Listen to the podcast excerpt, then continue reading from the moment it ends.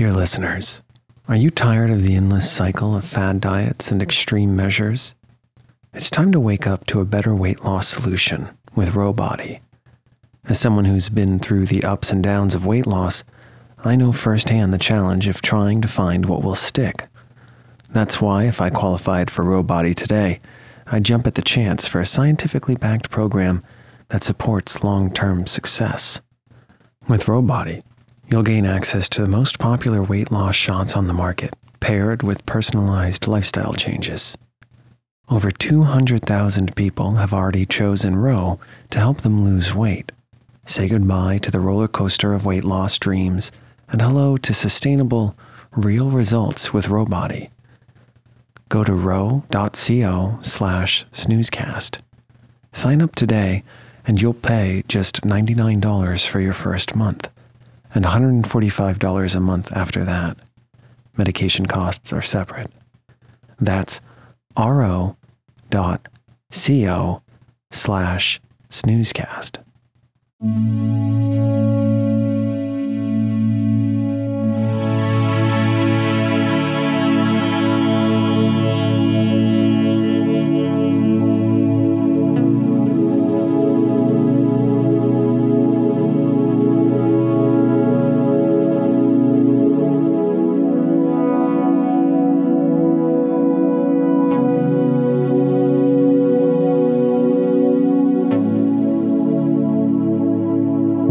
Snoozecast, a podcast designed to help you fall asleep.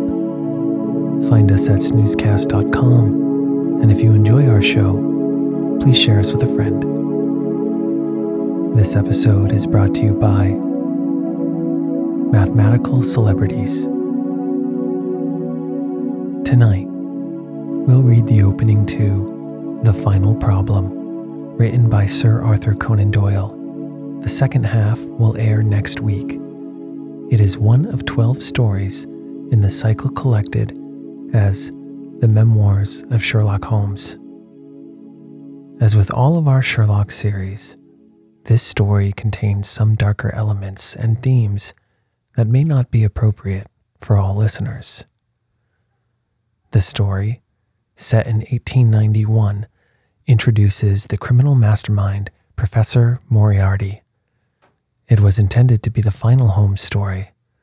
Conan Doyle felt the stories were distracting him from more serious literary efforts, and that this was the only way of getting his career back on track. "I must save my mind for better things," he wrote to his mother, "even if it means I must bury my pocketbook with them." Conan Doyle later ranked The Final Problem fourth on his personal list of the twelve best Holmes stories.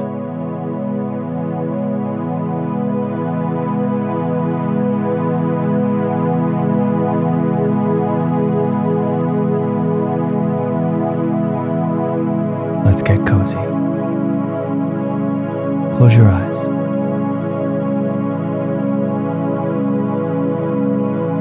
Relax your body into the softness of your bed.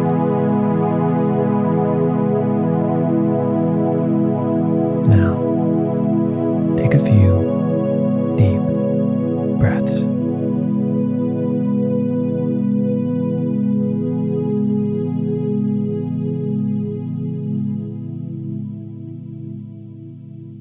It is with a heavy heart that I take up my pen to write these, the last words in which I shall ever record the singular gifts by which my friend, Mister Sherlock Holmes, was distinguished.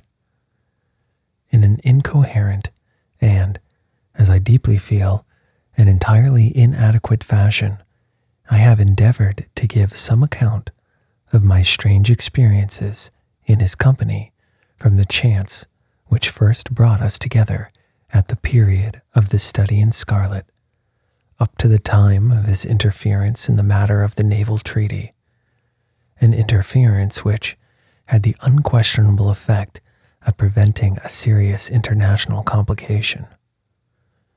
It was my intention to have stopped there, and to have said nothing of that event which has created a void in my life which the lapse of two years has done little to fill. My hand has been forced, however, by the recent letters in which Colonel James Moriarty defends the memory of his brother, and I have no choice but to lay the facts before the public exactly as they occurred. I alone know the absolute truth of the matter, and I am satisfied that the time has come when no good purpose is to be served by its suppression. As far as I know, there have been only three accounts in the public press. That in the Journal, on May sixth, eighteen ninety-one, the Reuters Dispatch in the English papers on May seventh, and finally the recent letter to which I have alluded. Of these, the first and second were extremely condensed, while the last is, as I shall now show, an absolute perversion of the facts. It lies with me to tell for the first time what really took place between Professor Moriarty and Mister Sherlock Holmes. It may be remembered that after my marriage and my subsequent start in private practice, the very intimate relations which had existed between Holmes and myself became to somewhat extent modified.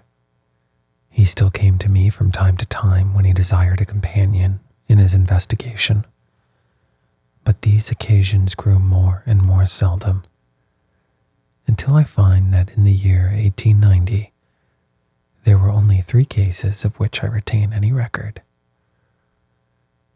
During the winter of that year and the early spring of eighteen ninety-one, I saw in the papers that he had been engaged by the French government upon a matter of supreme importance, and I received two notes from Holmes, dated from Narbonne and from Nîmes, from which I gathered that his stay in France was likely to be a long one.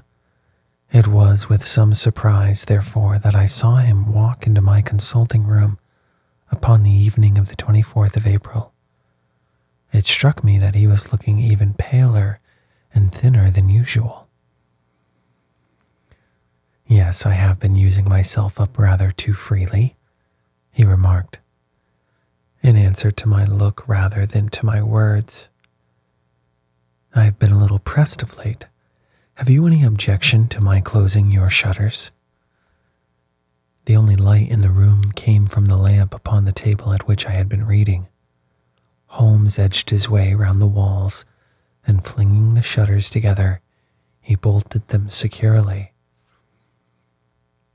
"You're afraid of something?" I asked. "Well, I am." "Of what?" "Of air guns."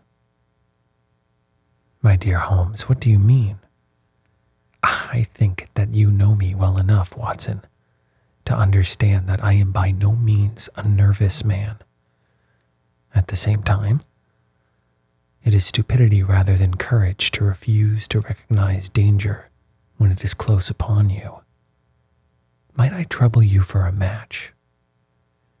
He drew in the smoke of his cigarette, as if the soothing influence was grateful to him. "I must apologize for calling so late," said he, "and I must further beg you to be so unconventional as to allow me to leave your house presently by scrambling over your back garden wall." "But what does it all mean?" I asked. He held out his hand, and I saw in the light of the lamp that two of his knuckles were battered. "It is not an airy nothing, you see," said he, smiling. "On the contrary, it is solid enough for a man to break his hand over.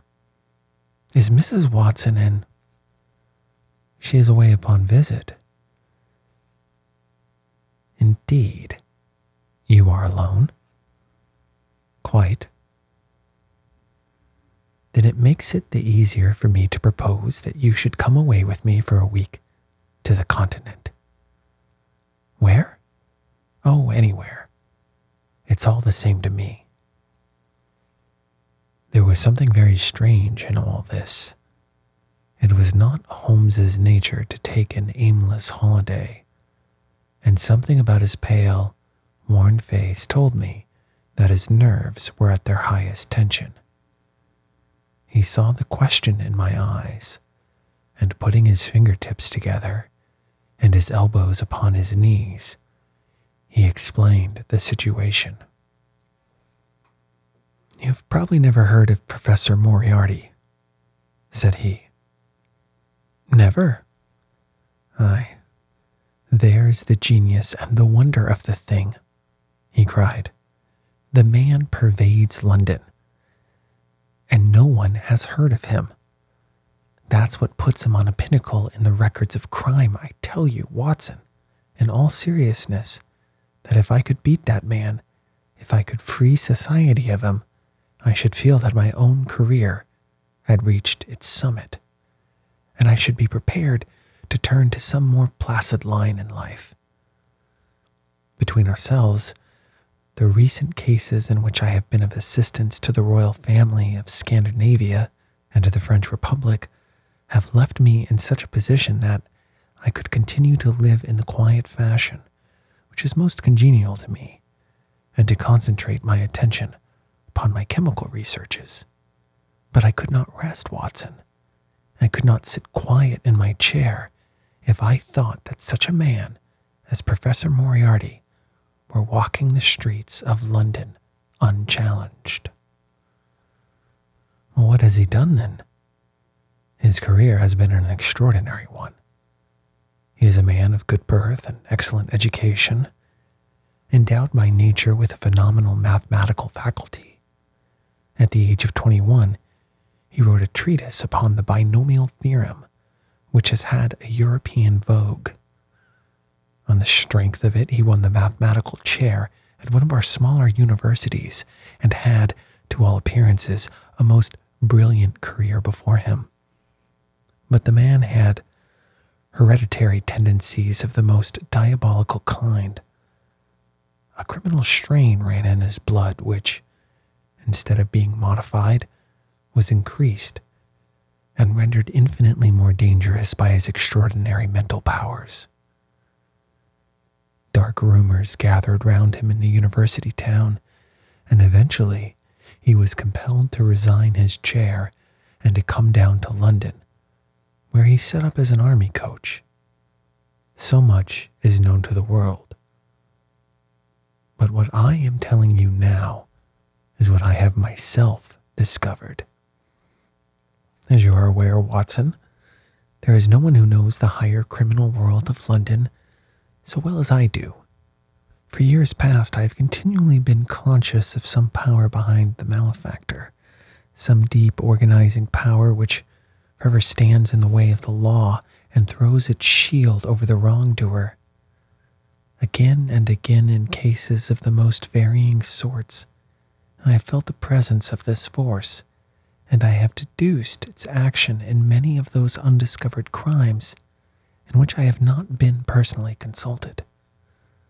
For years I have endeavored to break through the veil which shrouded it, and at last the time came when I seized my thread and followed it until it led me, after a thousand cunning windings, to ex-Professor Moriarty of Mathematical Celebrity. He is the Napoleon of crime, Watson. He is a genius, a philosopher, an abstract thinker. He has a brain of the first order. He sits motionless, like a spider, in the center of its web. But that web has a thousand radiations, and he knows well every quiver of each of them. He does little himself, he only plans, but his agents are numerous and splendidly organized. Is there a crime to be done? A paper to be abstracted? We will say, a house to be rifled?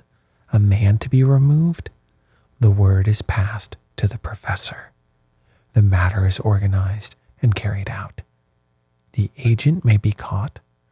In that case, money is found for his bail or his defense, but the central power which uses the agent is never caught, never so much as suspected. This was the organization which I deduced, Watson, and which I devoted my whole energy to exposing and breaking up. But the professor was fenced round with safeguards so cunningly devised that, do what I would, it seemed impossible to get evidence which would convict in a court of law. You know my powers, my dear Watson, and yet at the end of three months I was forced... The space heater kicked on. You know my powers, my dear Watson, and yet at the end of three months I was forced to confess that I had at last met an antagonist who was my intellectual equal. My dismay at his crimes was lost in my admiration at his skill. But at last he made a trip, only a little, a little trip, but it was more than he could afford when I was so close upon him. I had my chance, and starting from that point, I have woven my net round him until now it is all ready to close. In three days, that is to say on Monday next, matters will be ripe, and the professor, with all the principal members of his gang, in the hands of the police. Then will come the greatest criminal trial of the century, the clearing up of over forty mysteries.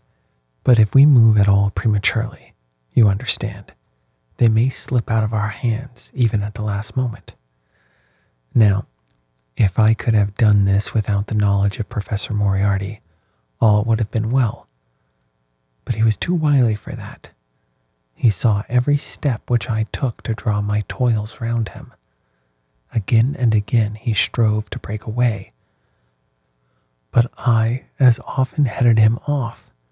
I tell you, my friend, that if a detailed account of that silent contest could be written, it would take its place as the most brilliant bit of thrust and parry work in the history of detection.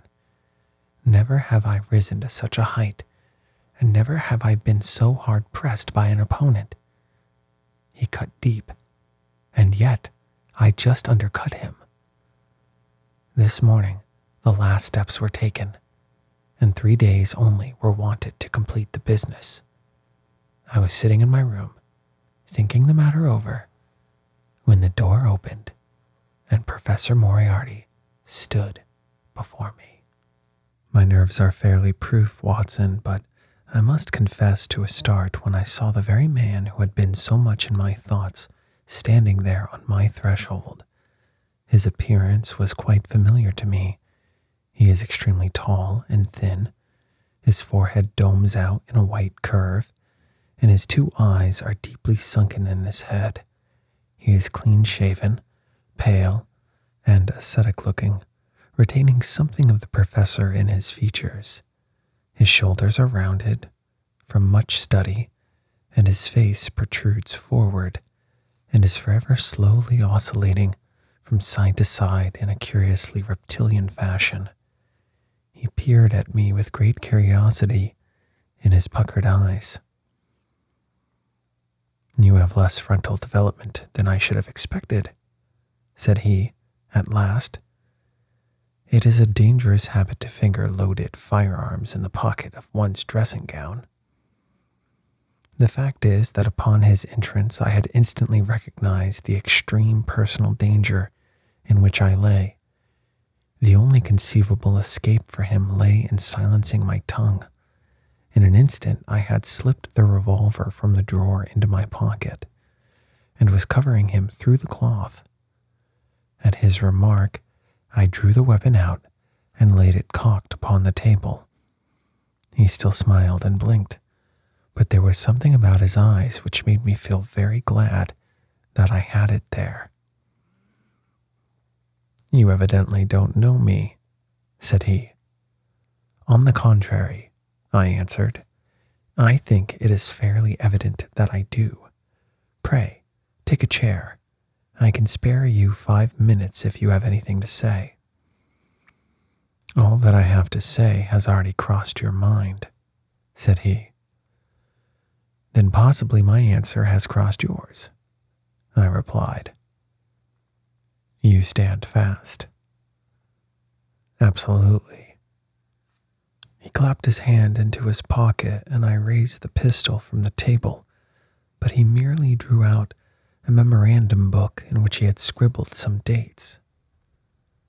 "You crossed my path on the fourth of January, said he. "On the twenty-third, you incommoded me.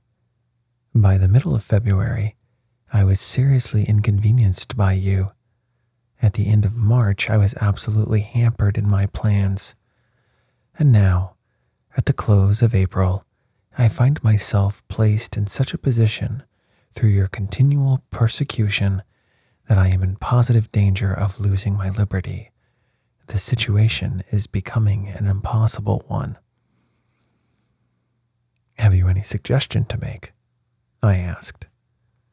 "You must drop it, Mister Holmes," said he, swaying his face about. "You really must, you know." "After Monday," said I. "Tut, tut," said he. "I am quite sure that a man of your intelligence will see that there can be but one outcome to this affair. It is necessary that you should withdraw. You have worked things in such a fashion that we have only one resource left.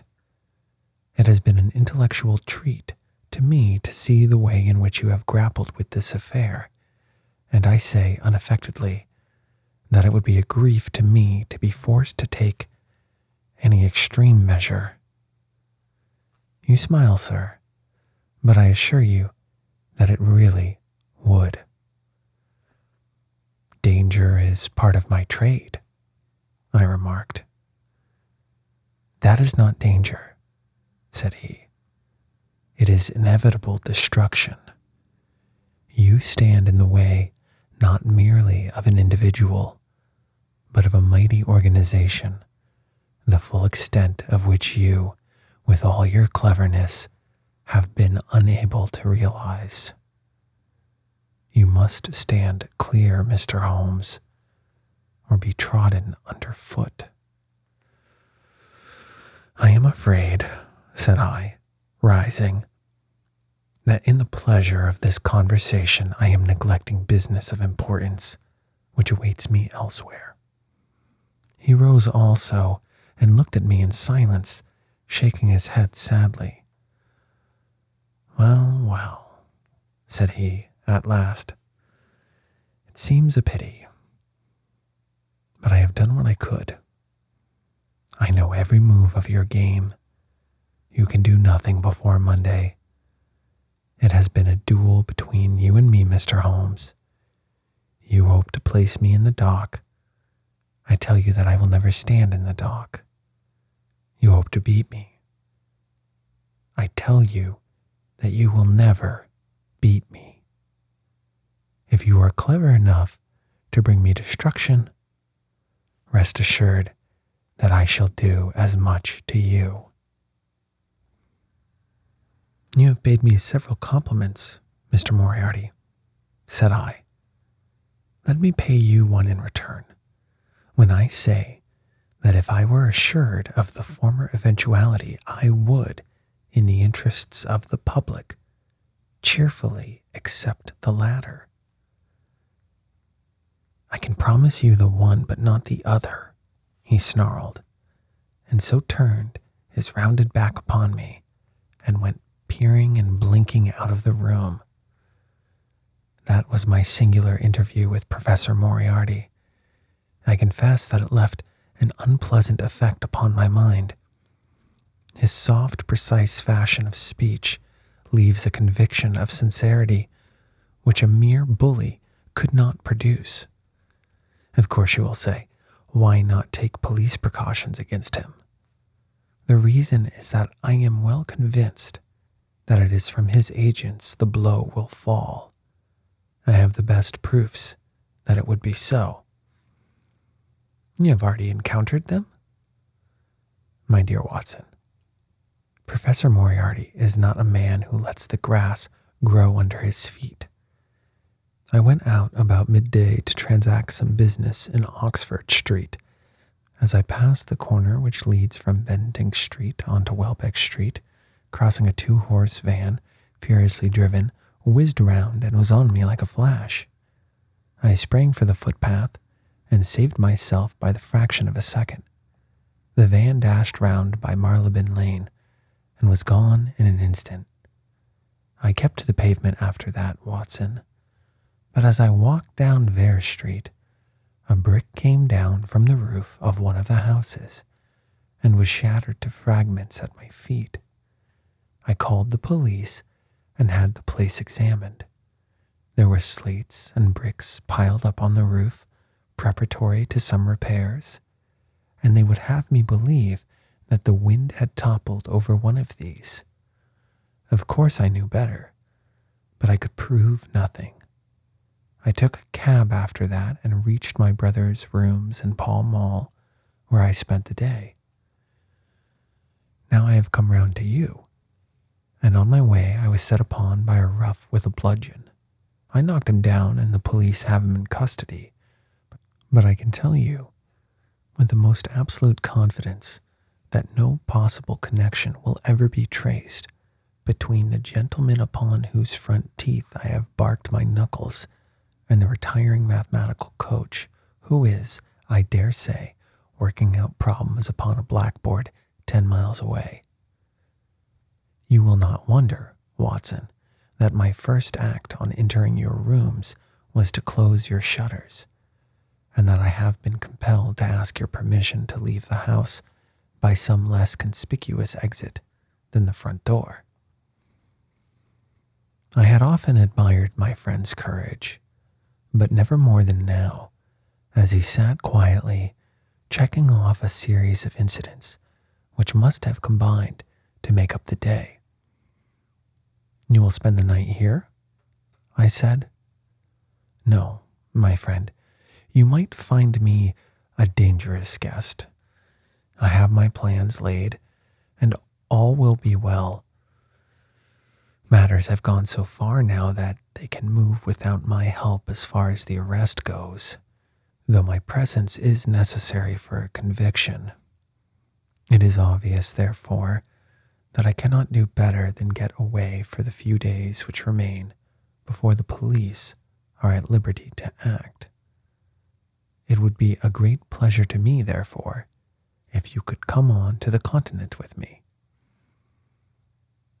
"The practice is quiet," said I, "and I have an accommodating neighbor. I should be glad to come." "And to start tomorrow morning, if necessary?" "Oh, yes, it is most necessary." "Then these are your instructions, and I beg, my dear Watson, that you will obey them to the letter, for you are now playing a double-handed game with me against the cleverest rogue and the most powerful syndicate of criminals in Europe. Now listen. You will dispatch whatever luggage you intend to take by a trusty messenger unaddressed to Victoria tonight. In the morning, you will send for a hansom, desiring your man to take neither the first nor the second which may present itself. Into this hansom you will jump, and you will drive to the Strand end of the Lowther Arcade, handing the address to the cabman upon a slip of paper, with a request that he will not throw it away. Have your fare ready, and the instant that your cab stops, dash through the arcade, timing yourself to reach the other side at a quarter past nine. You'll find a small carriage waiting close to the curb, driven by a fellow with a heavy black coat tipped at the collar with red. Into this you will step, and you will reach Victoria in time for the Continental Express." "Where shall I meet you?"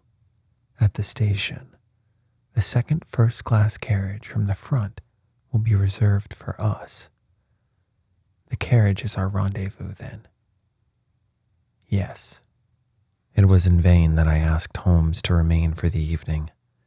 It was evident to me that he thought he might bring trouble to the roof he was under, and that that was the motive which impelled him to go. With a few hurried words as to our plans for the morrow, he rose and came out with me into the garden, clambering over the wall which leads into Mortimer Street, and immediately whistling for a hansom, in which I heard him drive away. In the morning, I obeyed Holmes's injunctions to the letter. A hansom was procured with such precaution as would prevent its being one which was placed ready for us, and I drove immediately after breakfast to the Lowther Arcade, through which I hurried at the top of my speed. A carriage was waiting with a very massive driver, wrapped in a dark cloak, who, the instant that I had stepped in, whipped up the horse and rattled off to Victoria Station. On my alighting, he turned the carriage and dashed away again without so much as a look in my direction. So far, all had gone admirably. My luggage was waiting for me, and I had no difficulty in finding the carriage which Holmes had indicated, the less so as it was the only one in the train, which was marked engaged. My only source of concern now was the non-appearance of Holmes. The station clock marked only seven minutes from the time when we were due to start. In vain, I searched among the groups of travelers and leave-takers for the lithe figure of my friend. There was no sign of him. I spent a few minutes in assisting a venerable Italian priest who was endeavoring to make a porter understand, in his broken English, that his luggage was to be booked through to Paris. Then, having taken another look round, I returned to my carriage, where I found that the porter, in spite of the ticket, had given me my decrepit Italian friend as a traveling companion. It was useless for me to explain to him that his presence was an intrusion, for my Italian was even more limited than his English. So I shrugged my shoulders resignedly and continued to look out for my friend.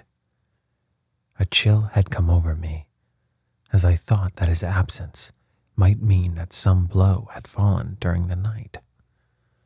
Already the doors had all been shut, and the whistle blown, when, "My dear Watson," said a voice, "you have not even condescended to say good morning." I turned in uncontrollable astonishment. The aged ecclesiastic had turned his face toward me. For an instant, the wrinkles were smoothed away, the nose drew away from the chin, the lower lip ceased to protrude and the mouth to mumble, the dull eyes regained their fire, the drooping figure expanded. The next The whole frame collapsed again, and Holmes had gone as quickly as he had come. "Good heavens!" I cried. "How you startled me!" "Every precaution is still necessary," he whispered. "I have reason to think that they are hot upon our trail. Ah, there is Moriarty himself." The train had already begun to move as Holmes spoke. Glancing back, I saw a tall man pushing his way furiously through the crowd and waving his hand as if he desired to have the train stopped. It was too late, however, for we were rapidly gathering momentum, and an instant later had shot clear of the station. "With all our precautions, you see that we have cut it rather fine," said Holmes, laughing. He rose, and throwing off the black cassock and hat which had formed his disguise, he packed them away in a handbag. "Have you seen the morning paper, Watson?" "No." "You haven't seen about Baker Street, then?" "Baker Street?" "They set fire to our rooms last night. No great harm was done." "Good heavens, Holmes, this is intolerable." "They must have lost my track completely after their bludgeon man was arrested. Otherwise, they could not have imagined that I had returned to my rooms. They've evidently taken the precaution of watching you, however, and that is what has brought Moriarty to Victoria. You could not have made any slip in coming." I did exactly as you advised. Did you find your carriage? Yes, it was waiting. Did you recognize your coachman? No. It was my brother, Mycroft. It is an advantage to get about in such a case without taking a mercenary into your confidence. But we must plan what we are to do about Moriarty now. As this is an express, and as the boat runs in connection with it, I should think that we have shaken him off very effectively. My dear Watson, you evidently did not realize my meaning when I said that this man may be taken as being quite on the same intellectual plane as myself. You do not imagine that if I were the pursuer, I should allow myself to be baffled by so slight an obstacle. Why, then, should you think so meanly of him? What will he do? What should I do? What would you do, then? Engage a special. But it must be late. By no means. This train stops at Canterbury, and there is always at least a quarter of an hour's delay up the boat. He will catch us there. One would think that we were the criminals. Let us have him arrested on his arrival. It would be to ruin the work of three months. We should get the big fish, but the smaller fish would dart right and left out of the net. On Monday, we should have them all. No, an arrest is inadmissible. What then? We shall get out at Canterbury. And then? Well, we must make a cross-country journey to New Haven.